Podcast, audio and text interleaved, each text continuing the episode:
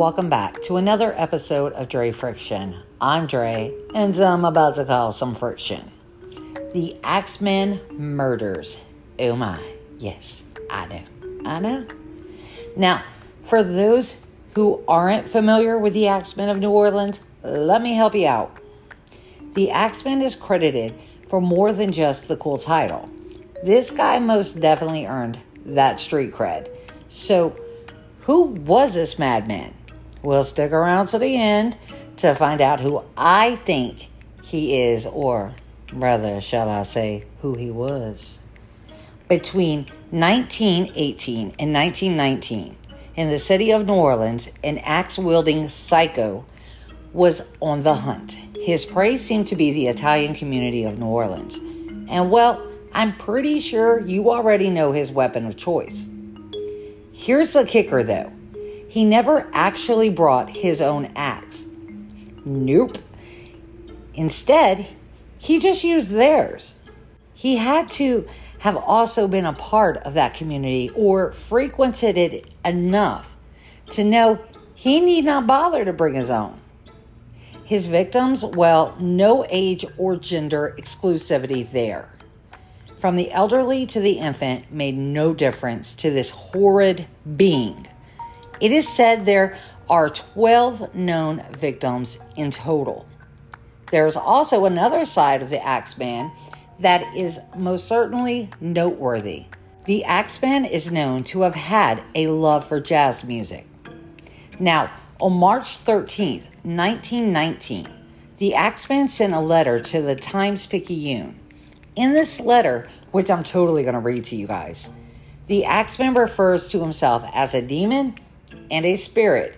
He also states that he will be passing over the city of New Orleans on the following Tuesday, and anyone who does not have a jazz band in full swing will not be spared his wrath. So, yeah, there's yeah, some cray cray right there at its finest. Luckily, it does seem as though the city of New Orleans had no problem complying, which is pretty crazy too. All right, all right, I'll read the letter already. Jeez. The Times Picayune, Hell, March 13th, 1919. Esteemed mortal, they have never caught me, and they never will. They have never seen me, for I am invisible. Even as the ether that surrounds your earth, I am not a human being, but a spirit and a demon from the hottest hell. I am what you Orleanians and your foolish police call the Axeman. When I see fit, I shall come and claim other victims. I alone know whom they shall be. I shall leave no clue except my bloody axe besmeared with blood and brains of he whom I have sent below to keep me company. If you wish, you may tell the police to be careful not to rile me. Of course, I am a reasonable spirit. I take no offense at the way they have conducted their investigation in the past. In fact, they have been so utterly stupid as to not only amuse me, but His Satanic Majesty Francis Joseph. But tell them beware. Let them not try and discover what I am, for it were better that they were never born to incur the wrath of the Axeman. I don't think there is any need of such a warning, for I feel sure the police will always dodge me as they have in the past. They are wise and know how to keep away from all harm. Undoubtedly, you Orleanians think of me as a most horrible murderer, which I am.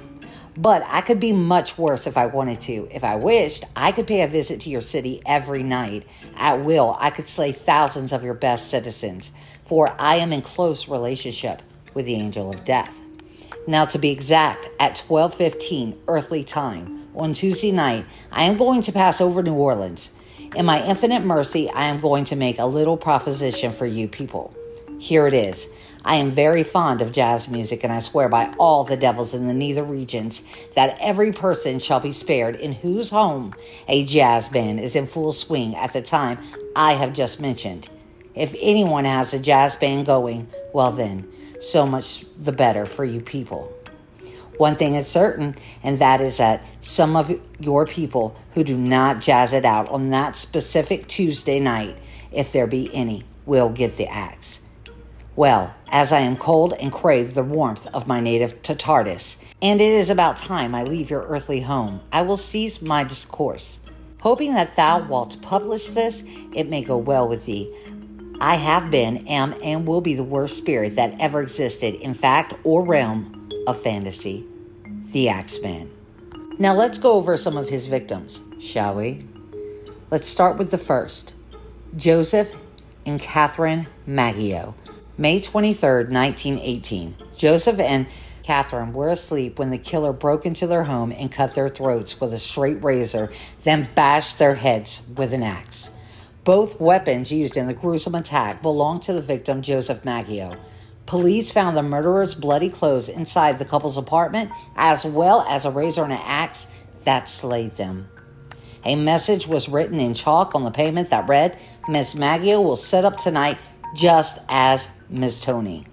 The killer had chiseled a panel out from the back door to gain entrance into the home. Louis Besumer and Harriet Lowe, June 27, 1918. Louis Besumer and Harriet Lowe were attacked during the night. Louis was hit with a hatchet above his right temple and Harriet Lowe over her left ear. Both Louis Besumer and Harriet Lowe survived their attack. However, on August 5th, 1918, Harriet died due to complications from a surgery to repair her partially paralyzed face. The hatchet belonging to Louis Besumer that was used in the attack was left behind and found inside his bathroom. While investigating, the police also found letters inside his home written in German, Russian, and Yiddish. Police then suspected Louis as a German spy and began to investigate him for potential espionage. Harriet later told police that she too thought Louis to be a German spy, and she suspected that it was he who tried to kill her. Harriet's statement was seemingly enough to give the go for the police to arrest Louis. After Harriet's death, Besumer was charged with murder and served nine months in prison before being acquitted on May 1st, 1919. Anna Scheidner. Anna Scheidner was attacked May 5th, 1918, while sleeping. At the time of the attack, Anna was eight months pregnant. She was found by her husband sometime after midnight with her face cut open and covered in blood. Both Anna and her unborn child survived the attack. She gave birth two months later to a healthy baby boy. When questioned by the police about the horrid experience, Anna could not recall the details. Police believe that she was hit on the head with a lamp.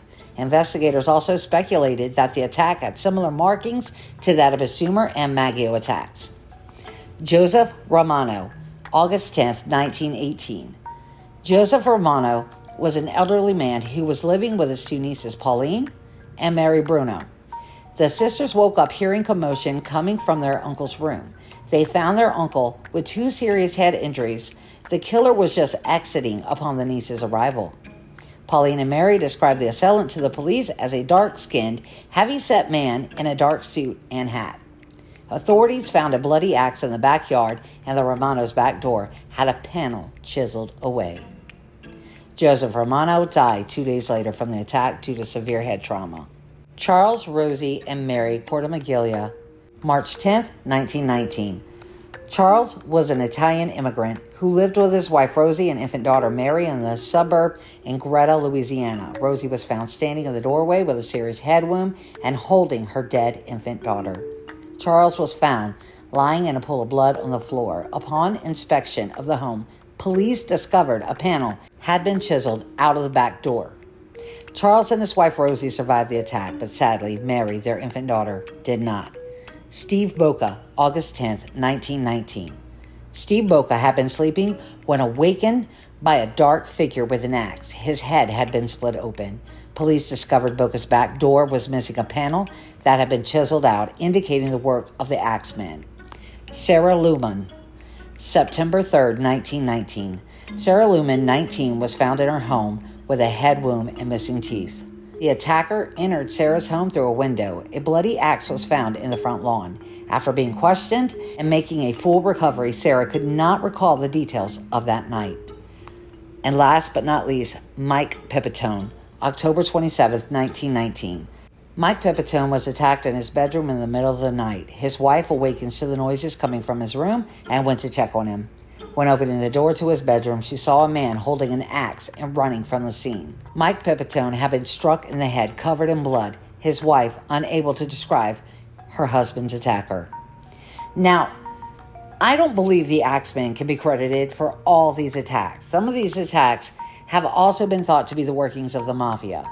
Clearly, he had his own signature, and that was obviously chisel and axe. In all, it is thought to be 12 victims, seven of which survived, but due to the severity of their head wounds, were unable to recall any significant details.